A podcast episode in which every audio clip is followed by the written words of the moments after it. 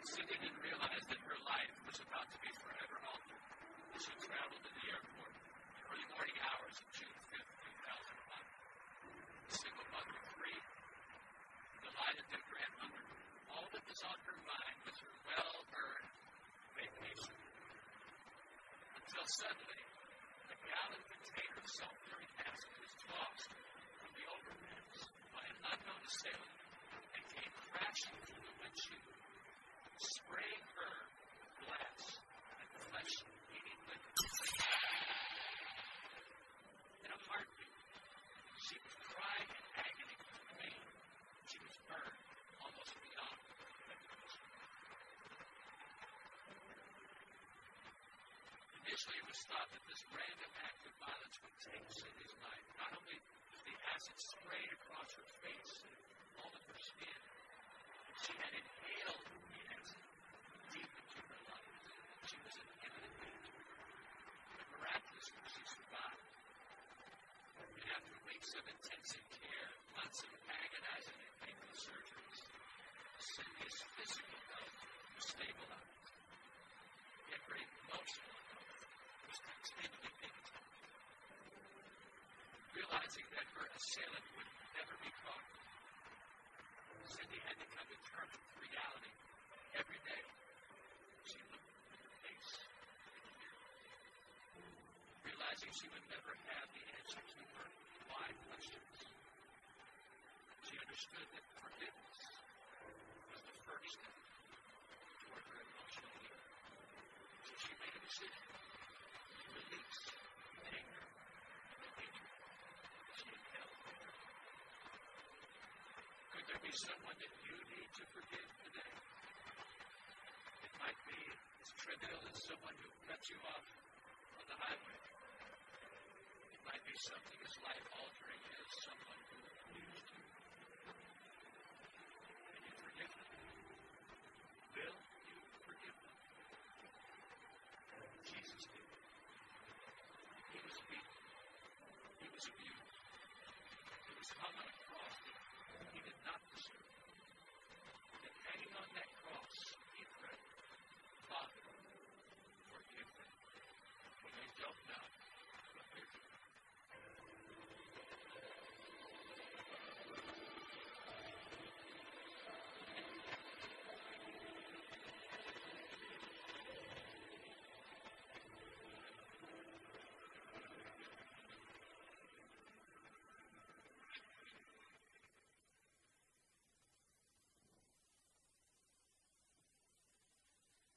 Turn your Bibles this morning to Matthew chapter 5, verse 21. And if you do not have a Bible with you this morning, uh, you're going to need one to follow along. And if you don't have a Bible, just go ahead and put your hand up, our ushers are ready to give you one that you can use during the service here. And uh, if you are receiving one of those Bibles um, and you do not have a Bible of your own, please keep the one that we give you right now. That is our gift to you. This morning we return to our series on the Sermon on the Mount. Uh, we've been digging into this message that Jesus spoke to his followers, the first recorded message of his when he started his ministry here on earth. Uh, last week we took a detour for a week to celebrate the ways in which God is carrying out his plans here at Chapel Hill Church, and that really was a celebration for me last week. I hope it was for you as well. Um, God is at work here in many lives and in many ways. And I've been thanking God for the baptisms that took place last Sunday and also for some very positive feedback that we received from some first time visitors that were here. Um, you did well, Chapel Hill Church, um, even before the message on hospitality. So nicely done. Um, this church has been given a place in this world as a light in the darkness, and we're going to keep working on how brightly we shine that light that's in us, the light of Jesus Christ. Two, two weeks ago, we spent some time looking again at the subject of anger and what Jesus had to say about anger's effect on our worship and on our relationships. And this morning, I want to circle back one more time to the anger issue and dig a little bit deeper into one aspect of anger that I believe needs some attention. So let's go back now to the words of Christ in Matthew chapter 5, verses 21 to 26, and take another pass at what Jesus is teaching us about anger. This is what he said in Matthew 5 21 to 26. He says, You have heard that it was said to those of old, You shall not murder, and whoever murders will be liable to judgment. But I say to you, I, Jesus Christ, say to you that everyone who is angry with his brother, his fellow man, will be liable to judgment. Whoever insults his fellow man will be liable to the council, and whoever says, You fool, will be liable to the hell of fire. So if you are offering your gift at the altar and there remember that your brother has something against you, leave your gift there before the altar and go. First be reconciled to your brother, to your fellow man, and then come and offer your gift. Come to terms quickly with your accuser while you are going with him to court, lest your accuser hand you over to the judge, and the judge to the guard, and you be put in prison. Truly, I say to you, you will never get out until you have paid the last penny. Last time we looked at this passage, we saw again that Jesus was addressing the heart of his followers and not just their behavior. So he took his listeners deep into the heart behind their anger, and that's what I want to do again this morning. I mentioned last time that there are two types of negative anger, and I want to address one of those right now. Anger manifests itself in the forms of rage and resentment. Let's talk about resentment this morning. Jesus expresses concern in his words that we deal with the resentment we have towards others, and he makes it clear that any resentment that is held onto is going to affect our relationships with him and our relationships with others as well. The result of us harboring resentment is going to be that, that things do not go well both in the realm of our worship and in the realm of our relationships, and especially, he mentions, in how we manage conflict in our lives. Now, for those of you who struggle with resentment, I hope that this morning is going to be an encouragement for you. God does offer us freedom from the weight of resentment. But he also challenges us on this issue, and I will leave you with a challenge at the end of this message. I believe that we all wrestle with resentment to some degree, so be listening for anything that might be helpful to you this morning that comes out of this. Resentment is a heavy, heavy load to bear. And if you have experienced that load, you know exactly what I mean this morning. Let's look at how we can find freedom from that load, from that burden. And at the very least, keep in mind that we are called by God to encourage and build each other up. This message will help us all see ways that we can help each other find freedom from the burden of resentment. In the Matthew 5 passage, Jesus exhorts his listeners to be reconciled to their fellow man. He's talking about changing our minds and our hearts towards those who wrong us. We're to see them as God sees them. Jesus speaks strongly in this passage about our haste in speaking to or about someone as if they had no value, or as if the image of God in which they were created did not exist in them. Remember that study? Remember when we looked at that? Part of the change of heart and mind that he's looking for is a release of the anger that we hold towards someone else. That's resentment. That's what we're dealing with this morning. That resentment, the anger that we maintain towards someone, is the result of unforgiveness. And this unforgiveness is a very common experience. The Bible makes something very clear here. Unforgiveness is a sin. So we have to treat it as a sin. Unforgiveness is more common than most sins. It is more subtle than most sins. And it is also more dangerous than most sins because of its effect on us and our relationship with God and others as well. So it's worth taking the time to talk about unforgiveness with the hope that we can find some freedom from its effect, from its weight. The video that we watched a few minutes ago um, posed a, a, very direct and a very difficult question. Uh, who are you having a hard time forgiving? Who is it in your life that you're struggling to forgive? Are you harboring resentment towards somebody right now? As we travel through our message this morning, I encourage you to put a name on this, put a face to it. I know it's going to make this very personal and much harder than it could be but I want us to face the unforgiveness in our lives head on as we travel through the message this morning. God sees our hearts. He already sees it. And so let's drag that resentment out into the light and allow God to do his thing with it.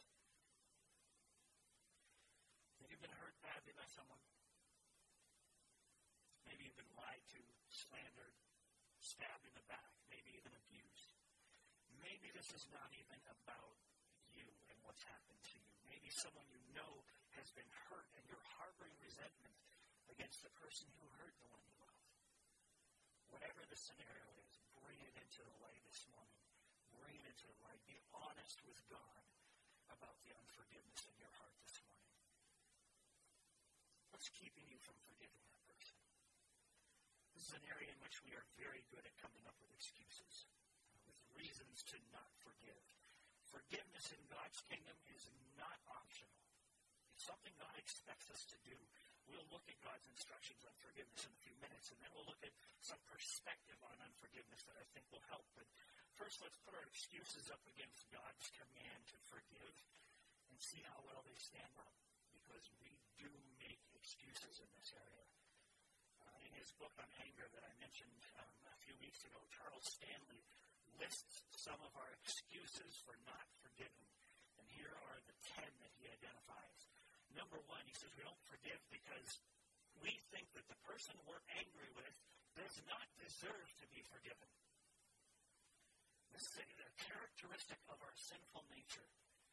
We think that we understand justice better than God, or that we're responsible for deciding what is just in a given situation. And so often, out of pain and anger, we withhold forgiveness based on our need for justice. Is this a legitimate reason to not forgive? No, it's not. And for a simple reason.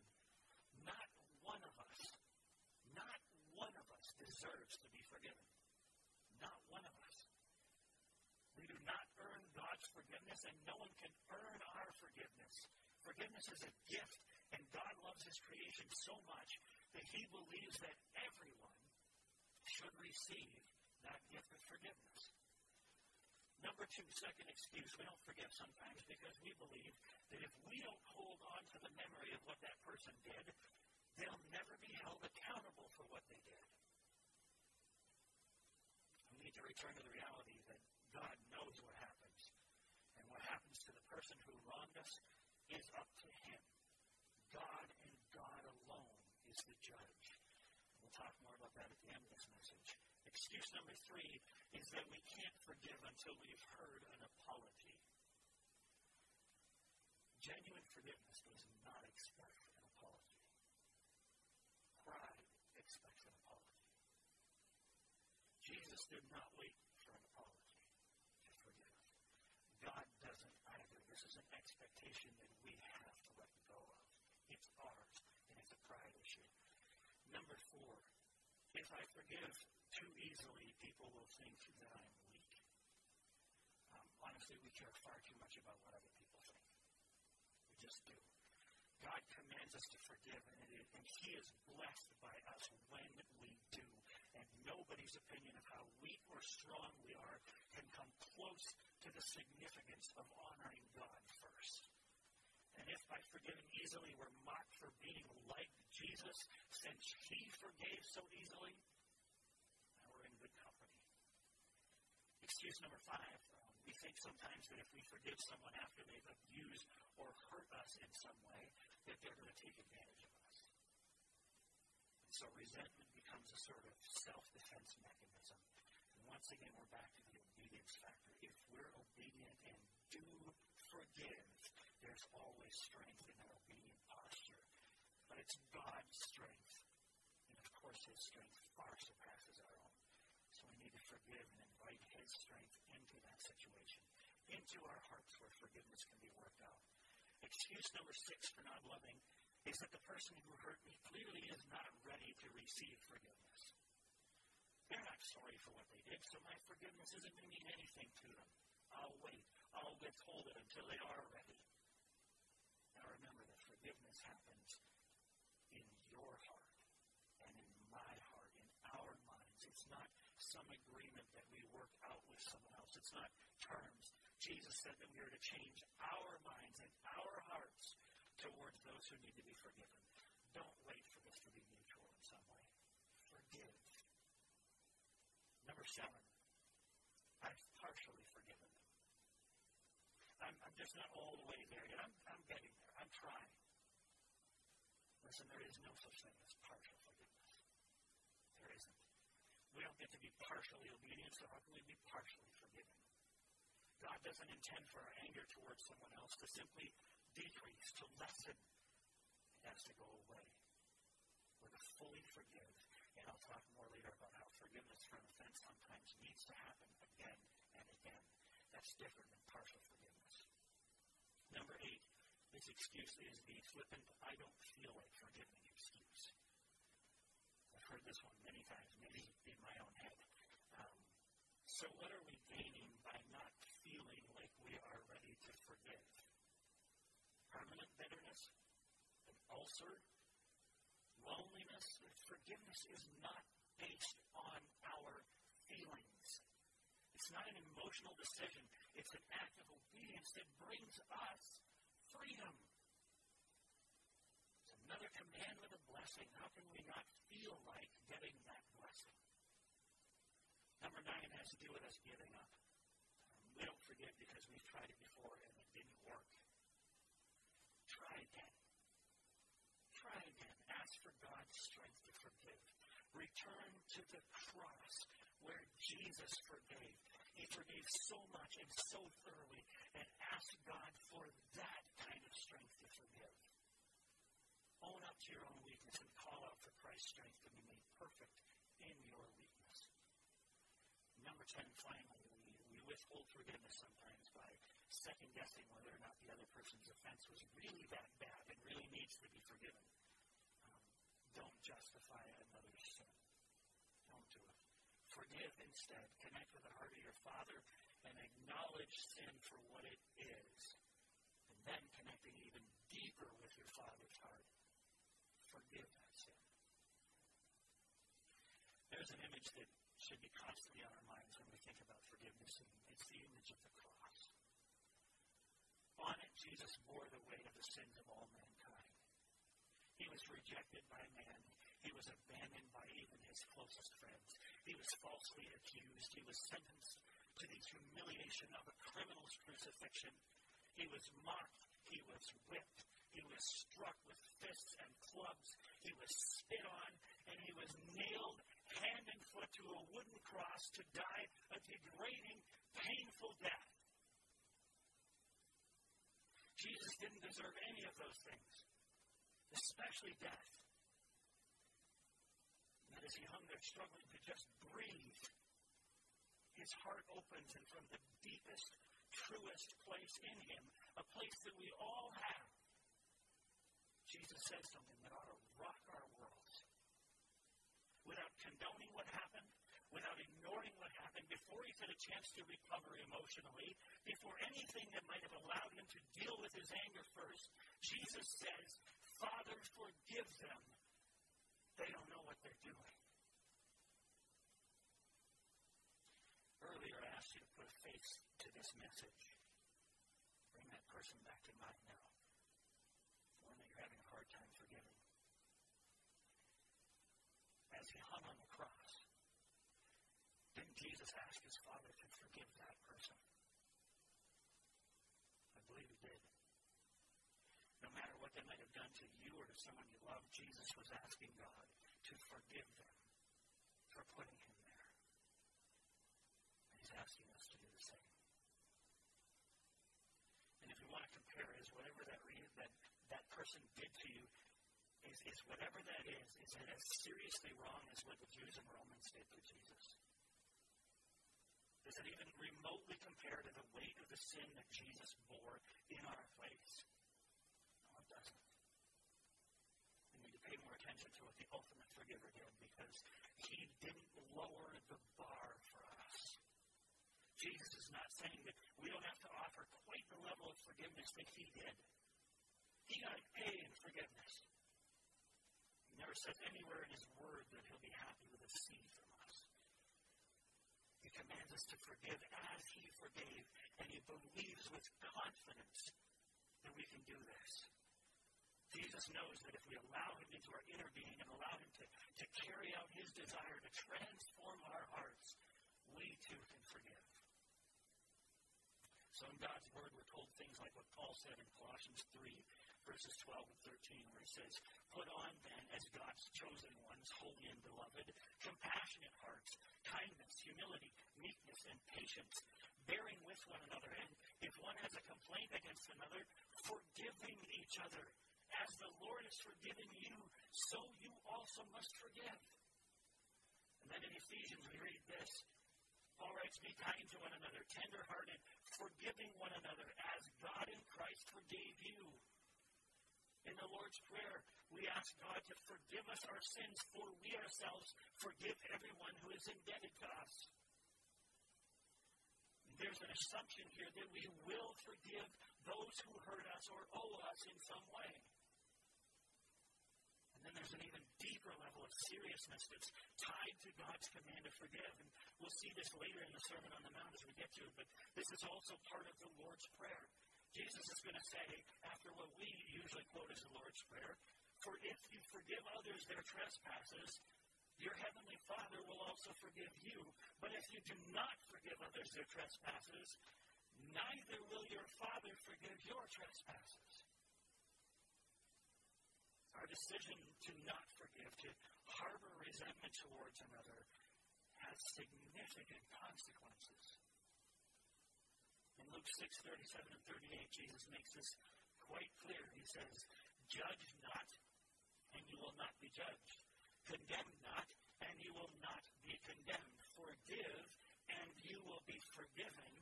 Give, and it will be given to you. Good measure, pressed down, shaken together, running over, will be put into your lap. For with the measure you use, it will be measured back to you. The more our hearts reflect the heart of Christ, the heart that forgave even while he was hanging on a cross, the more we will experience the heart of Jesus and the closer we will get to him. That's motivating. And here's the good news in all this His strength, the strength of the one who can forgive anyone anything, is available to work in us. Don't get caught up thinking that you just need to try harder and do better at this. Go to the cross, look into the eyes of your Savior, and say, God, do this in me. I want to forgive like you forgive. Take my heart and make it yours. And our Father will faithfully complete that work in us.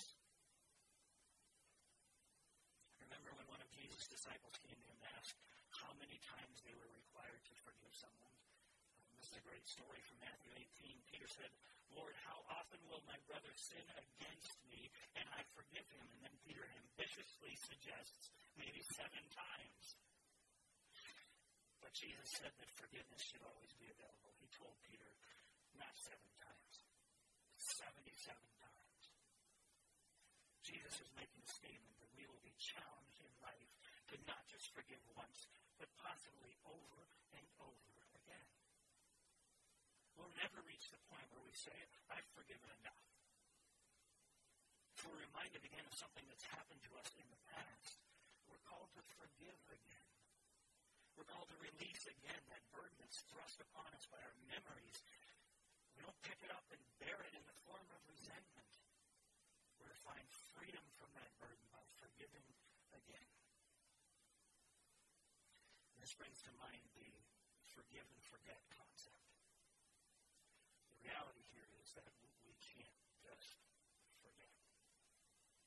The human mind is just not capable of forgetting on demand. Wouldn't it be nice if it was? Doesn't work. Only God can actually forget something. Aside from some sort of damage being done to our brains, those memories are still there. Don't expect to, to just never remember what's happened once you've forgiven someone. When that memory of what they've done returns, don't convince yourself that, you're a failure. Just go to God with that memory and forgive again. Forgive again. Release that person from the prison of your mind. Declare their forgiveness and move on. Maybe you'll have, to forgive even more than 77 times, but do it. Forgive again. As hard as it is to seek or offer forgiveness face to face, um, it is a very freeing thing to do. I mentioned before that we cannot set expectations of another and thereby withhold our forgiveness until those expectations are met. We're to offer it freely, and the best way that you can do that is by communicating that forgiveness directly to someone else. In humility, we are to seek another's forgiveness, and we're also to offer forgiveness in humility. Um, if you've had a hard time forgiving someone and you know you ought to just do it, I would encourage you to offer that forgiveness face to face. And here's why um, let's, let's just say that you are ready to forgive someone, that you're considering just keeping that forgiveness between you and God.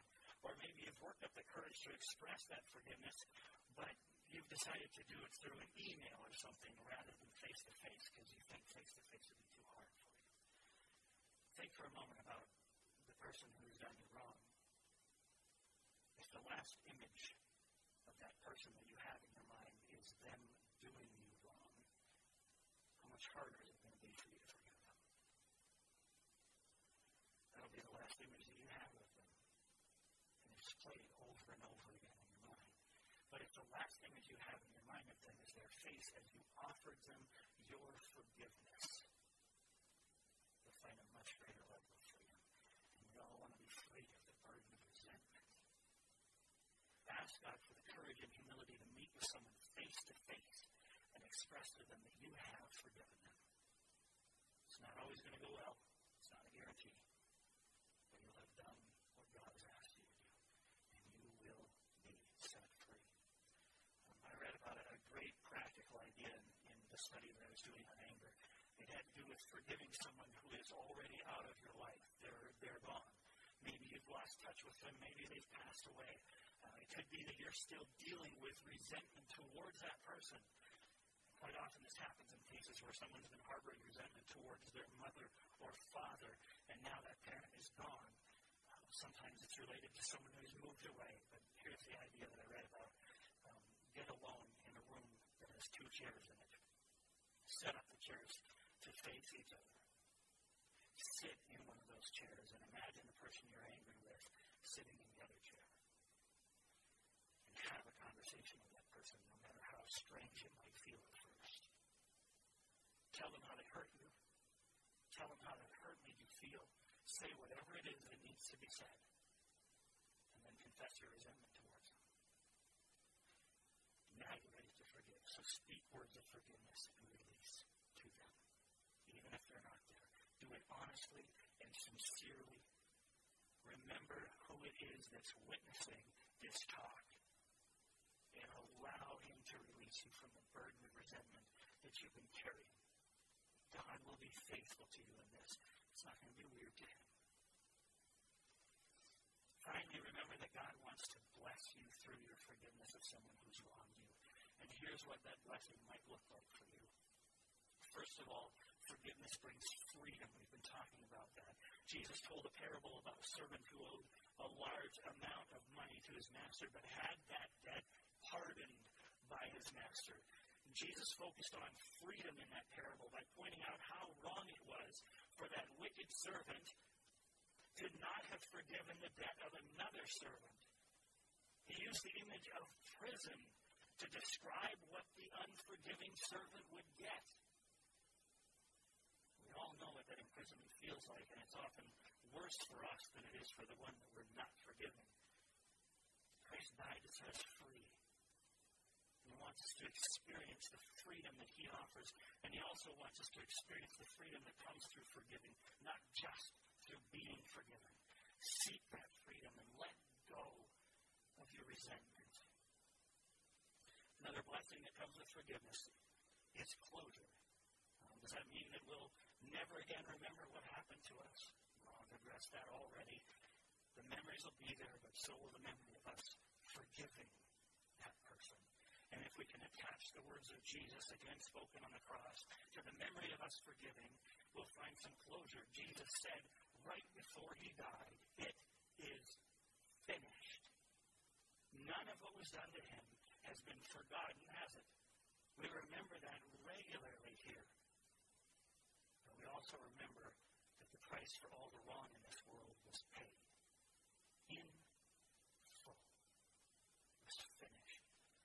price for what was done to you has also been paid in full.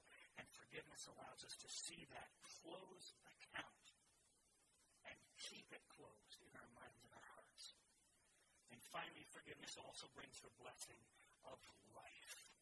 Colossians 2 13 and 14 puts this in perspective for us. It says this And you who were dead in your trespasses and the uncircumcision of your flesh, God made alive together with having forgiven us all our trespasses by canceling the record of debt that stood against us with its legal demands.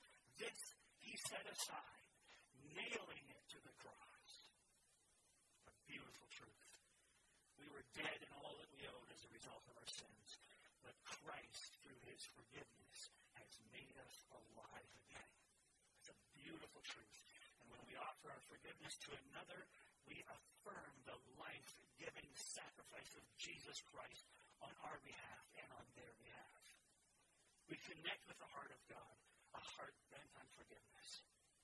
We reflect the image of God in which we were made. And in that reflection, we find life, the abundant life that we were created to experience. I want to end this message today by giving you kind of a picture to take with you this is a picture that came to me as I was preparing for today.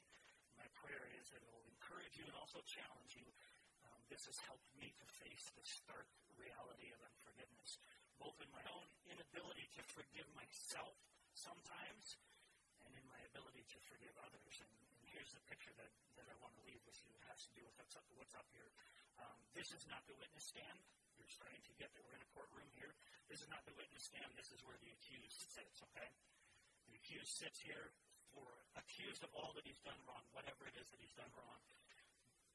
God is on the throne. God is the judge. Remember that, and He is the only judge. And down here are two lawyers battling it out, and one of them is Jesus Christ, and He's our advocate, and He stands in our defense and pleads with the judge for our freedom. And over here is the prosecutor, and his name is Satan, and he wants to see us suffer for the things that we've done. He wants to see us remain guilty and accused and condemned and regretful and full of shame.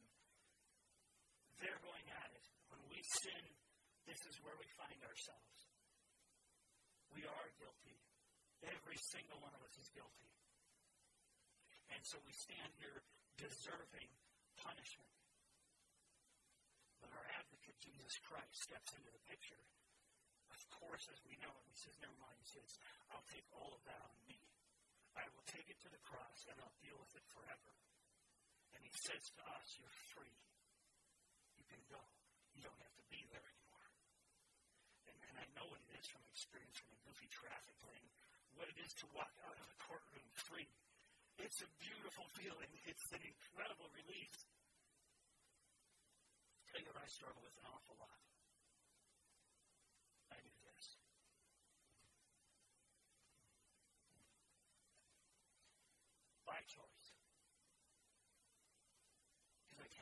Myself sometimes. Okay, a lot. And I put myself back in this chair. And I disagree with Jesus. We can't disagree with Jesus. He said, he said it's finished. It's done. He's not putting us back here. He never will.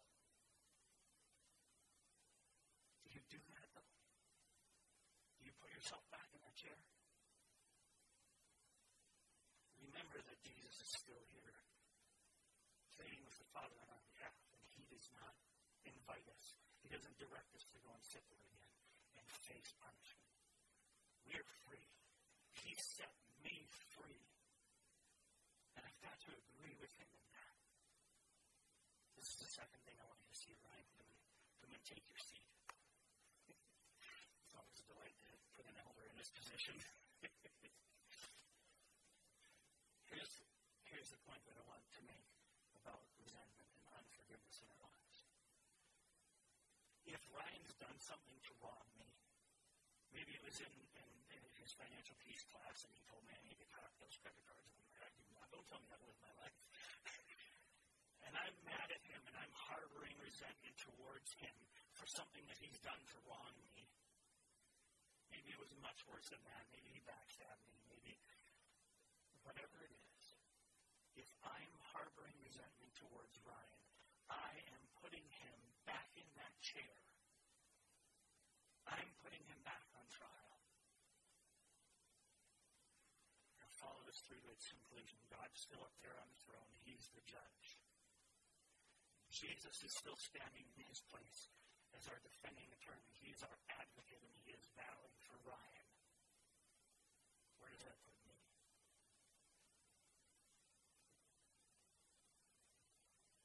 Is this where you want to be? We take Satan's place as prosecutor when we can't forgive someone, when we won't forgive someone, and we harbor resentment against them take the place of the prosecutor and putting them back in this chair and holding them there. Thank you, Ryan. You must have. Is that where you want to be? And I had to I had to come to reality with this. I had to physically come in this room and put myself in that place to understand that that's how serious resentment is. That's how serious God views unforgiveness we put people back in this chair and we take the position of prosecutor and agree with the wrong one. Let go. Let go of your unforgiveness. Let go of that resentment. It's painful, isn't it? It's heavy. It stinks.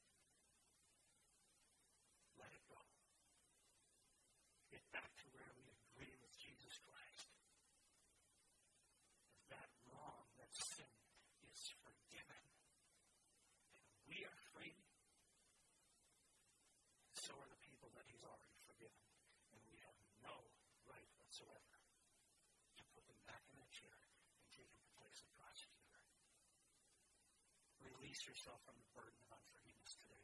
Don't hang on to it. Come to God in humility and admit to Him, confess to Him that you're having a hard time forgiving somebody. And ask for His strength, the strength of the one who was able to forgive from the cross, to come into you and give you the strength to let that person go. And let God give them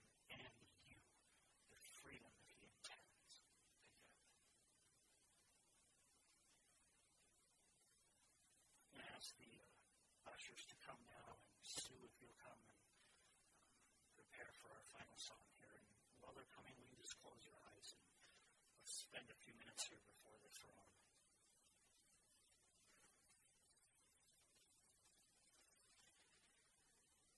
And as you focus now on God and on the things that are jumping out of His Word to you, don't, don't let this opportunity pass you by. say, Father, I'm sorry. I confess that I really am having a hard time forgiving that person. And understand that your Father feels your pain.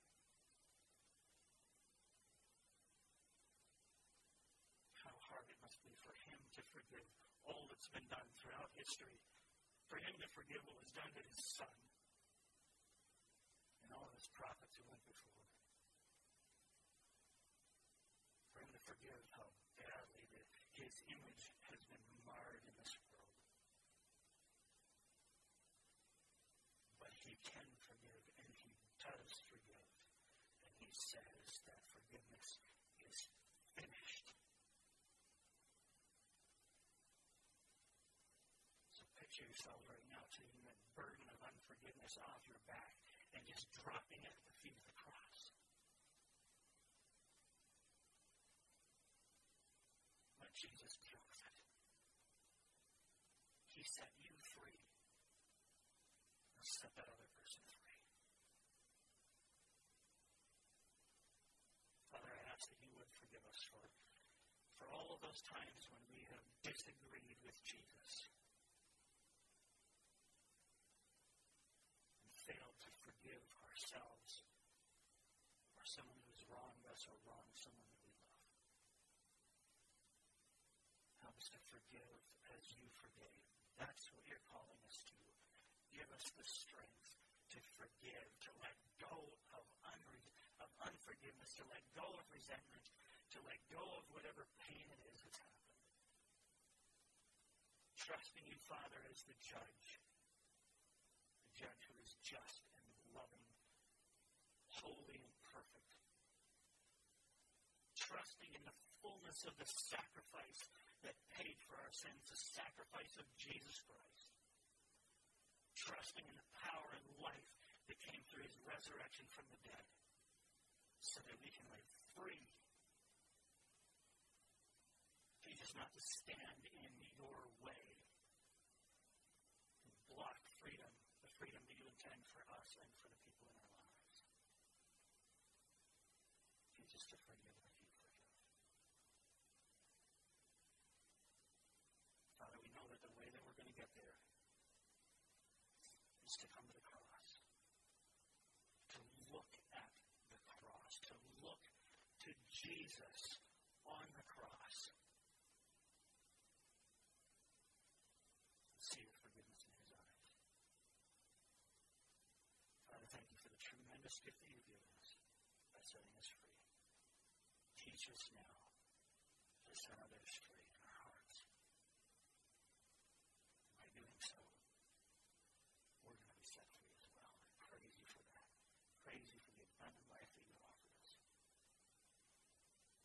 close to you.